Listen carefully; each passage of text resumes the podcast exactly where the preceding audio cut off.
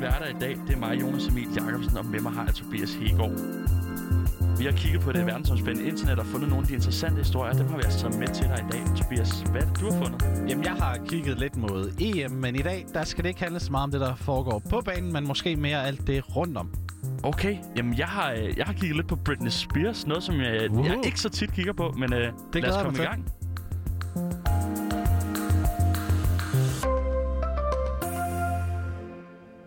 Ja, for der er jo EM lige nu, men det er altså også juni, og det er også øh, Pride-måned.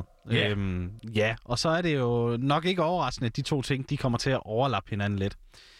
I hvert fald så havde Tysklands mm, keeper Manuel Neuer et øh, LGBT-armbind på for nogle dage siden, i stedet for det normale øh, anførerarmbind. Og det var UEFA altså ikke så glad for. Til at starte med, så ville de egentlig køre en sag på det. Men i løbet af meget, meget få timer og masser af, hy- masser af, af sure mennesker på de sociale medier Mm. og sådan nogle ting, så, øh, så accepterede UEFA, at han havde armbind på. Men i aften, der skal Tyskland spille på hjemmebane i München imod Ungarn. Ja, Og, øh, der er lidt palaver, det er der ikke? jo, der er lige lidt der, fordi LGBT og sådan nogle ting, er, de ikke, øh, er Viktor Orbán og Ungarn jo ikke sådan helt vilde med. Nej, Der, Ej, var, det kan man ikke sige. der var noget med en ny lovgivning, der vist øh, forbød noget om homoseksualitet til unge under 18. Det måtte de simpelthen ikke få at vide var godt. Nej, okay. Så det, det er meget sådan en... Øh, dræb det med, med, med stillhed, hvad man skal sige. Ja, det lyder til, det er, Ja. er sådan noget, de er i gang med. Mm. Øhm, og sådan ser man jo ikke på det i Tyskland. Så, øh, så de ville faktisk gerne vise utilfredshed med Ungarn. Og de havde, i München havde man spurgt UEFA og sagt, hey, kan vi ikke lige få lov til at løse øh, Allianz Arena stadion op i regnbuefarver? Nå, hvad, hvad sagde UEFA til det? Ja, hvad tror du? Øhm, Hvis- hvis man kender forsigtigt UEFA. Bud. Et forsigtigt bud Ja. var et kæmpe stort nej. Ja, det var et meget, meget godt bud. Ja. UEFA, de synes nemlig ikke, at det måtte de ikke. Øh, den her protest mod en ny lov, der forbyder indhold, der kan fremme homoseksualitet for unge under 18 år. Fordi det er et protest mod den. Det lyder også som om, det... det er det- stoffer eller et eller andet. Ja, For og, det grotesk. og fordi at det er en protest mod den lovgivning, så mener UEFA, at der er tale om politik. Og politik og sport, det skal jo ikke blandes sammen. Nej, det ved det alle. siger de. Ja. Øhm, så derfor har UEFA sagt nej. Det kommer ikke til at ske. Allianz Arena, det skal være lyst op i EM-farver som normalt, og ikke i alle regnbuefarverne. Så hvad, hvad tænker du om det? Altså, jeg kan komme på nogle politiske øh, statements, jeg ikke kunne tænke mig var en del af sport, men lige præcis det her, det, det synes jeg nu godt, man kunne tillade. Det, øh, det er sgu mere menneskerettigheder end politik i min verden. Ja, der har også været en del andet her under EM i forbindelse med, med lignende ting, hvis man kan kalde det det. Altså, der, det engelske landshold har knælet før hver kamp for Mm. at vise støtte til Black Lives Matter. Øh, og som sagt, så fik Nøje jo lov til at holde og, og få lov til at bruge armbindet med Ja, regnbuefarverne, Ja. fordi det var i en god sags tjeneste. Så det, det er UEFA, der har noget, øh, noget specielle retningslinjer, må man Ja. sige. Men, men skal aktivismen her overhovedet blandes ind i, i fodbolden? Vi er jo der bare for at fejre EM og god fodbold og dansk sejr. Ja, men udover at være sport, så er det jo også populærkultur, og vi blander politik og, og, og aktivisme ind i så mange andre aspekter af populærkultur. Så, så ja, det synes jeg egentlig godt, man kan. Mm. Der er jo mange mennesker, der lytter til det og, og, og kigger på det og ser op til de her personer.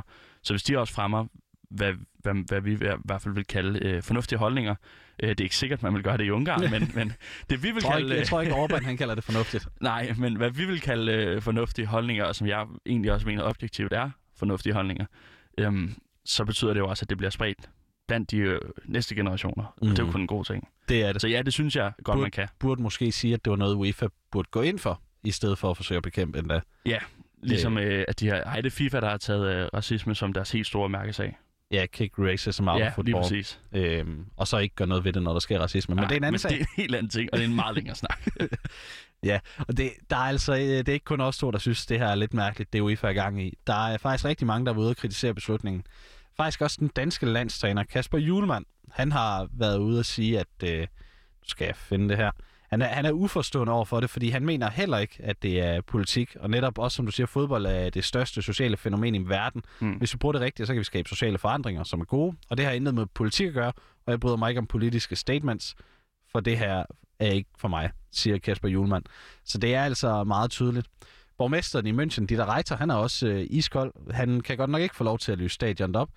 I stedet for så lader han regnbueflag vare fra rådhuset. Han vil løse det 291 meter høje Olympiatårn op i regnbuefarver, og andre varetegn rundt omkring i byen bliver også i regnbuefarver, når Ungarn kommer på besøg i aften.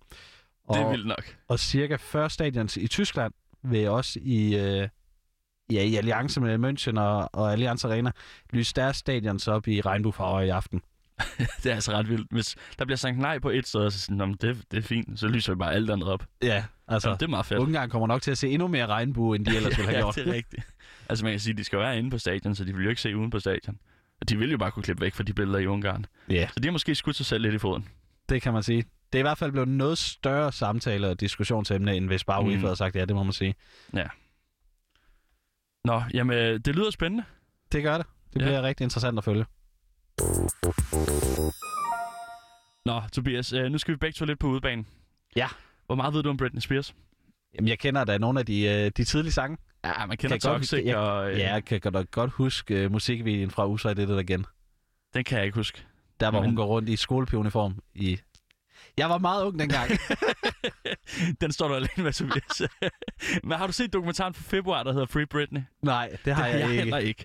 Men jeg kan love dig for, at jeg skal se den, efter jeg har læst op på det her i dag. Ja, Fordi øhm, du får lidt highlights fra, øh, fra, hvad der er sket med Britney gennem tiden, og hvad det er, der har ført til det, der sker i dag, nemlig at hun skal i retten. okay. Ja. Spændende. Og øh, det, hun egentlig skal kæmpe imod, det er hendes far, der har væve, væveskab, må det hedde. Over hende. Væveretten. Væveretten, præcis. Det var det, hvor jeg ledte efter. Øhm, vi starter lige i 2007, det kan du måske huske, der barberer hun sig skaldet, efter hun er blevet udskrevet fra et misbrugscenter. Jeg kan i hvert fald huske, hun var skældet. Ja, jeg kan i hvert fald huske, at det var noget, man snakker om. Jeg kan huske, min storesøster på det tidspunkt snakkede om det. Ja. Øhm, lige omkring der, hvor jeg har gået i 7. klasse, må det så have været. Øh, senere samme år, der skal hun på turné med albumet øh, Blackout, hvor, øh, hvor der er ligesom bekymringer for, om hun overhovedet har det godt mentalt, fordi hun virker underligt fraværende på scenen og sådan noget. Hvis man er lige er kommet fra misbrugscenter, så, så er det vel ikke... Ja, og det der med at køre ud lige efter man er udskrevet, og så ind og barbere håret af, det virker også lidt voldsomt, når man kommer fra et sted, hvor man måske burde være mere i balance. Mm-hmm. Øh, I 2008, der bliver hun underlagt en såkaldt øh, 5150. Ja, Det er 72 timers psykiatrisk evaluering. Ufrivilligt. Det er tvangs øh, psyk, øh, så at sige. Wow. Ja, øh, det kan man i, øh, i USA, åbenbart. Det Ja. ved jeg ikke, om vi kører med noget, der er så voldsomt i Danmark. Det tror jeg mere, vi kører med øh, frivillige indlæggelser, mere end sådan noget tvang. Ja, det tror jeg også. Ja, men øhm, et par uger efter øh, den her psykiatriske evaluering, der øh, bliver hans far så gjort til hendes værve. Det vil sige, at han styrer alle aspekter af hendes liv. Og det, og det er vidderligt alle aspekter af hendes liv. Og det vidste jeg ikke, at det var så voldsomt. Jeg troede, det var sådan finansielt og, og hele sådan brandet Britney. Men øhm, hun må ikke stemme. Hun må ikke køre bil. Hun må ikke blive gravid. Det er hendes romantiske liv, han styrer. Hun skal spørge om lov, hvis hun vil bruge penge. Øh, hun mister forældremyndigheden over sine børn. Altså basically styrer hendes far hele hendes liv. Hold da op. Det kan man også i USA. Wow. det er jeg glad for, at min far ikke gør med mig. Ja, det vil være meget, meget ubehageligt. Det skulle udløbe i slutningen af 2008. Det er værveskab, øh, Ja. værveretten. Øhm, men en dommer gør det permanent. Og så er der også lige en advokat, der bliver gjort til medværv, fordi øh, hvorfor ikke? Wow. Så året ja. efter, ja. Hvad, hvad tænker du om det? Ja, jeg, jeg synes, det er vildt. så meget havde jeg ikke hørt om det. Jeg havde godt hørt, hun var måske spadet inden, Ja, ja, men det tror jeg, du kommer til, vel? ja nej, det, det er mere det her, hun skal befries fra. Den her, Ja. Det her øh, værveret, den værveret, hendes far har. Og vi springer lige frem til 2009, fordi der bliver lægget telefonsvarbeskeder mellem Britney og, og advokaten, altså, der har medværv. Der Medværv. medværv ja. øhm, hvor der er beskyldninger om, at Britneys far bruger Britneys besøgsret som afpresning, så hun ikke kæmper mod væve, øh, væveskabet i retten. Altså, hvis han, han tager besøg fra hende, hvis hun Lige ikke gør, som han præcis. siger. Du må ikke se dine børn, hvis du kæmper imod, at jeg kan bestemme, om du må se dine børn. Det lyder som en skøn far. Ja, helt vildt vidunderligt. Øh, der sker så en hel masse fra 2009 til 19. Det kører vi lige lidt hurtigt over, fordi ellers så står vi herinde alt for længe. øh, du får lige lidt highlights. Hun bliver forlovet med Jason Travick, der var en del af managergruppen. Han bliver også medværve. De går fra hinanden i 2012, inden de når at blive gift. Hun turnerer angiveligt med meget lidt entusiasme. Hun får et residency i Vegas, der ender med at vare helt frem til 2017. Fire år, 250 shows, hvor hun undervejs faktisk får energien tilbage, fortæller fans, hvor hun okay. Lige pludselig virker som om, hun er glad for at optræde igen. Det øh, føres frem til 2019, hvor hun altså skal for retten og, øh, og altså fortælle øh, sin side af sagen. Øhm, nej, slået røv, det er 2021, vi er i. Vi er overhovedet ikke i 2019. Men i 2019, der blev hun set køre bil. Noget, Ja. hun jo ikke måtte. Nej. Og det var første gang siden 2007, man har set hende bag et ret. Okay. Det var meget stort. Og det fører os frem til 2021, hvor hun altså skal i retten, hvor den her langvarige kamp, øh, der har altså været for retten mange gange. Og så i, i dag, der skal hun så ind og fortælle sin del af historien. Øh, det er for lukket døre, så vi ved ikke, hvad hun kommer til at sige. Og vi ved heller ikke, hvad hun har tænkt sig at sige nu. Men det bliver spændende, om hun kan få... Altså, Oh, det er en retssag, man gerne gad se. ja, præcis. Fordi det kan jo betyde, at hendes far ikke længere skal styre hendes liv. Ved vi noget om, hvornår der kommer nyt, hvornår der kommer ud med, hvad, hvad det ender med? Nej, desværre ikke. Nej, Men det øhm, hele er hemmeligholdt. vi holder meget øje med det, fordi det er meget mere spændende, end jeg troede. Og hvis man ikke har set Free Britney uh, Så skal vi hjem og se den nu.